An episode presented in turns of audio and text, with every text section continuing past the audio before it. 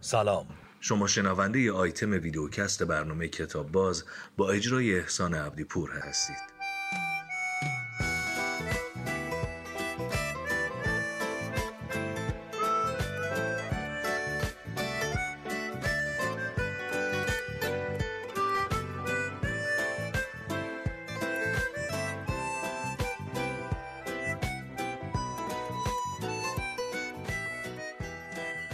سلام شبتون بخیر.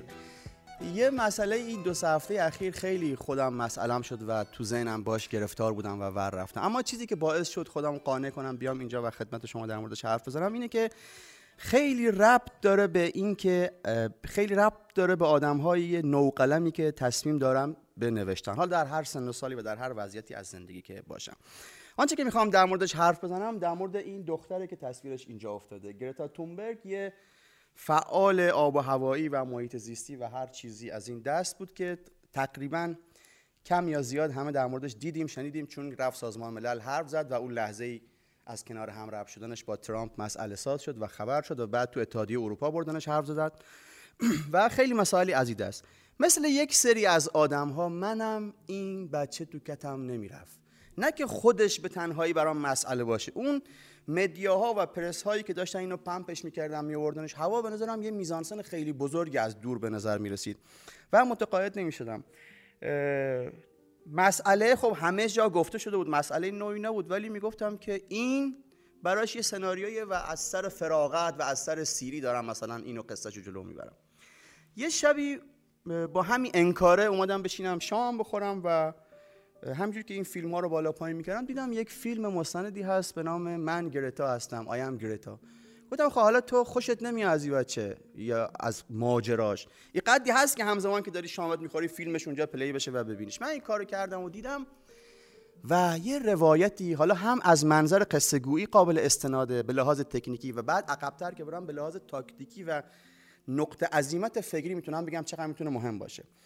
یک حلقه مفقود و مقفول تو روایت این دختر برای من بود که اونجا تو این فیلم باز شد و اون از این قراره که می‌خوام عرض کنم. این دختری که به نظر من یه کمی مثلا چی میگن پاراف شده داشت میومد بالا یه ماجرای عجیبی داشت. میگه که تو هشت نه سالگی یه روزی معلمش میاد سر کلاس و در مورد حالا معلم علوم جغرافی هر چی شروع می‌کنه در مورد آب و هوا و لایه اوزون و خطرات و اتفاقاتی که ممکنه بیفته حرف می‌زنه. که این اگه اینجوری بشه مثلا اشعه فرابنفش باعث میشه که در پوست انسان این سرطان ها به وجود بیاد گونه های جانوری اینجوری میشن حرارت زمین که بره بالا یخهای قد یخهای قد آب میشن آب اقیانوسا میاد بالا میاد ممکنه در شهرها در زندگی زنگ می‌خوره همه میان خونه. تو ذهن خیلی از این بچه ها میمونه تو کلاس و حرفا با این بچه میاد جلو. یه مثالی که هممون احتمالا در زندگی تجربهش کرده باشیم من به شدت این بود که روزهایی که مثلا درس دینی داشتیم و از عقوبت رفتار و گناه و مثلا نافرمانی از فرمان پدر و مادر و اینا حرف می‌زدیم خب با یه سکوتی من می اومدم خونه و خیلی از بچه ها و قطعا هم تا دو سه روزش یادمه که خیلی آدم فرمون برداری بودم ننه بابام هر چی می‌گفتن ابروشو تکون می‌دادم من عاقل بودم. چیز چیز چه می‌کنم تمرد و اینا نمی‌کردم. و بعد بالاخره خب با یه شیب ملایمی دوباره از مغزم می‌رفت تا ببینم کی دوباره یک حادثه بزرگی از آخرت بخوام بشنوم. حالا تو همین میزانسن برگردیم به این بچه. این بچه یک ساختار ذهنی و تربیتی داشته که تو ذهنش میمونه. نه تنها میمونه ضرب در چند میشه. یعنی وقتی میاد خونه این تصویرهای مهیبی که اقیانوس ها دارن میان تو خیابونا میان تو کوچه ها می‌رسن به خونه ما آب میاد تا اینجا اون ننه بابام رو آب می‌گیرن جونورام میمیرن داغ میشه اینجا نمی‌دونم تاول می‌زنیم سیاه میشیم کبود میشیم.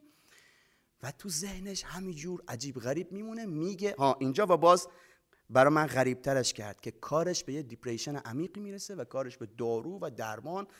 و بعد یه جملات غمگینی داشت می‌گفت رفیقام تو هیچ دور همی صدام نمی‌زدن. دیگه معاشرت با من برای کسی لذت بخش نبود. یک غمی و یک ترسی در من خانه کرده بود که نمی‌تونستم ازش فرار کنم. داروها و اینا هم حتی افاقه نمی‌کنن. یه روز که می‌خواد بره مدرسه این لحظه مهمیه. میگه که دارم چیکار می‌کنم؟ می‌خوام برم مدرسه برای چی؟ یه تک کارتون پیدا می‌کنه. روش می‌نویسه من اعتصاب کردم به خاطر اینو اینو این. نمیرم دیگه درس بخونم و جلو در پارلمان سوئد میشینم. میگه در ده روز اول سه نفرم از من نپرسیدن که چرا اینجا نشستی. یه روز یه پیرزنی اومد پرسید که چه میگی؟ گفتم اینجوری اینجوری اینجوری گفت خیلی خوب همه اینا که میگی درست میگی و تو حق باته. ولی باشو برو مدرسه باشو درست بخون اینجا برای چی نشستی؟ میگه پیرزنه نمی‌فهمید تو مغز من چی میگذره. تو مغز این جهان داشت تمام می‌شد. دیگه چه تأثیری داشت که من حالا دو دو ساعت برم علوم بخونم دو ساعت برم ریاضی بخونم یا نه؟ همه چی داشت به پایان می‌رسید. و این لحظه و این روایت منطق و ماجرای زندگی این دختر رو تو ذهن من عوض کرد. کماکان می‌تونیم متقاعد باشیم که همه اون پرس ها و همه اون چیدمان ها برقرار بودن. ولی یه نطفه عظیم و جسه هم درون این بچه بوده. بعد به این وقتی اینو فهمیدم دور همیایی که جمع میشیم با بچه ها در مورد داستان و اینا صحبت می‌کنیم گفتم بچه ها اگر کسی قرار به بچه های کم سن و سالی بود یعنی نو قلم بودن گفتم اگر کسی قرار یک نویسنده بشه و نویسندگی بشه راش باید به این لحظه و به این میزان سن برسه. و برای اینکه بین خودمون روش اسم بذاشتیم بذاریم بهش گفتم می‌تونیم اصلا اسمشو بذاریم لحظه گرتا. لحظه ای که تو داری یه کاری می‌کنی داری تو شرکت مرغداری داری تو کارت تو زندگی تو بیمارستان تو هر چی تو دکونت و سالهاست داری این اتفاق و قول نوشتن رو به تأخیر میندازی و میگی یه روز مینویسمش. این لحظه ای که بشینی یه کارتون تخم مرغ ورد روش بنویسی اعتصاب. دیگه هیچ کاری نمی‌خوام بکنم نمی‌خوام بکنم. می‌خوام بنویسم و از نوشتن نون بخورم و زندگیمو باش بچرخونم یه لحظه عجیب غریبیه که باید بهش برسیم. و یه روزی داشتم یا تدکس می‌دیدم یا ازش چیزی میخوندم از لیلی گلستان. گفت می‌گفت که مترجم شهیریه تو ایران. می‌گفت من نصف کتابام یا ترجمه هامو رو میز تو آشپزخونه انجام دادم. لابلای این که صبح داشتم دو تا بچه رو صبونه می‌دادم برسونمشون مدرسه اونا برن. مشغول پیاز و سیب زمینی رنده کردن برای کتلت زور بشم تا بچه‌ای که زور شیفت زوریه رو بفرستم دوباره صبحیا برگردم ماشین او بوق بزنه اینا. می‌گفت لابلای همین بادمجون سرخ کردن و پیاز سرخ کردن ها من کتاب ترجمه کردم و نوشتم. این همون ناگزیریه که به نظرم اگر سراغمون نیاد یا اگر نپذیریمش یا و اگر با اون تأخیراتمون نابودش نکنیم ممکنه به یک نقطه جوش جذاب و خوبی برسه که به عنوان یک نگرانی یا به عنوان یک اختار یا به عنوان یک کارت زرد بعد نیدم در موردش حرف بزنم و انگیزه حرف زدنم هم واقعا اتفاقی بود که در زندگی این افتاده. همین الان هم واقعا اگه ببینینش توی معاشرات های عظیم و ای که میره مثلا در سطح کلان هنوزم آداب معاشرت ضعیفی داره. یعنی نمی‌تونه گرم باشه نمی‌تونه خوب و کول باشه و بقایای همون زجرها و عذابهایی که اون سالها کشیده. اینا رو گفتم خیلی بس تکنیکال و ممکنه خشک بوده باشه. می‌خوام با یه داستانی فرود بیام و خداحافظی کنم. امیدوارم که دوستش داشته باشین. از آقای قریبزاده عزیز می‌خونم که برام فرستاده و خیلی دلم می‌خواد یه روزی اینجا پشت میز ببینیمش. یه داستانی تعریف کرد و بعد حالا یه مقدارش هم نوشته که می‌خونم. میگه که ما بچه بودیم و خیلی رسم بود که ساعت 11 تا 11 و نیم زنا سرشون از پنجره بیارن بیرون ببینن کی تو کوچه است و یه فرمونی بدن دستش. برو بازار فلان چی بخر فلان بخر. میگه محله ما هم خیلی نزدیک بازار بود. دیگه این 11 تا 11 و نیم time آفیش شدن برای بازار بود.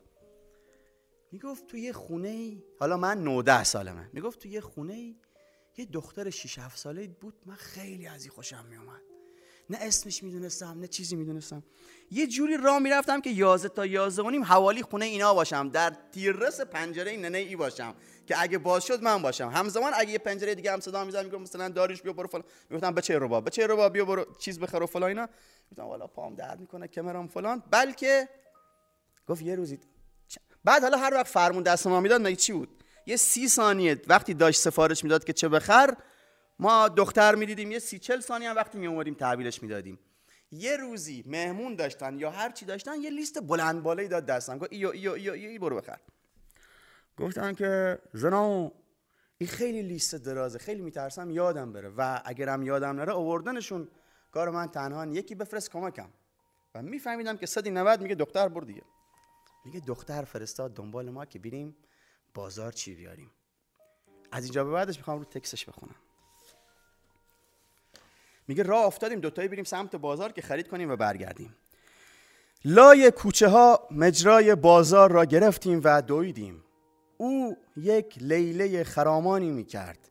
خیلی ارادتمندم و باز ممنون که داستان میفرستین و افتخار میدین که من بخونمشون چه در خلوت و چه در اینجا. آه یه نکته خیلی دلم می‌خواد بگم بیشتر هم سوء استفاده تلقی میشه ولی بد نیست. یعنی به عنوان یک جستجو دارم انجامش میدم. چون در همه جستجوام به دیوار خورده تصمیم گرفتم اینجا مطرحش کنم. ما داریم به اتفاق رفیقم یه فیلمنامه می‌نویسیم و به یک لحظه عجیبی خوردم. در ذهن من در یک فیلم مستند یک حادثه ای هست در شوروی سابق که هر چی دنبالش میگردیم نه تو گوگل نه تو search های دیگه نه تو آدم هایی که مستند بازن و نه تو حتی کسایی که تو ترجمه ادبیات روسی به فارسی دست دارن و چه کسایی که اشراف دارن به تاریخ روسیه نتونستم پیداش کنم و نمی‌تونم من بپذیرم که همچی چیزی اتفاق نیفته چون من یادم به چشم به عینه دیدم. اتفاق از این قراره که یه میدون پر جمعیت استالین داره سخنرانی می‌کنه رفیقاش و اعضای حزب کنارش وایسیدن. کم کم حین سخنرانی بارون می‌گیره. یه رفیقش که خیلی باش نزدیکه و خیلی اوکی هم با هم کلاش از سرش ور میداره می‌ذاره رو سر آقای استالین که سخنرانه و شخص اول اون میدون و کل تاریخ کمونیسمه که بارون رو سرش نریزه. خب این تا اینجاش خیلی اتفاق عادی و ساده و نرمالیه.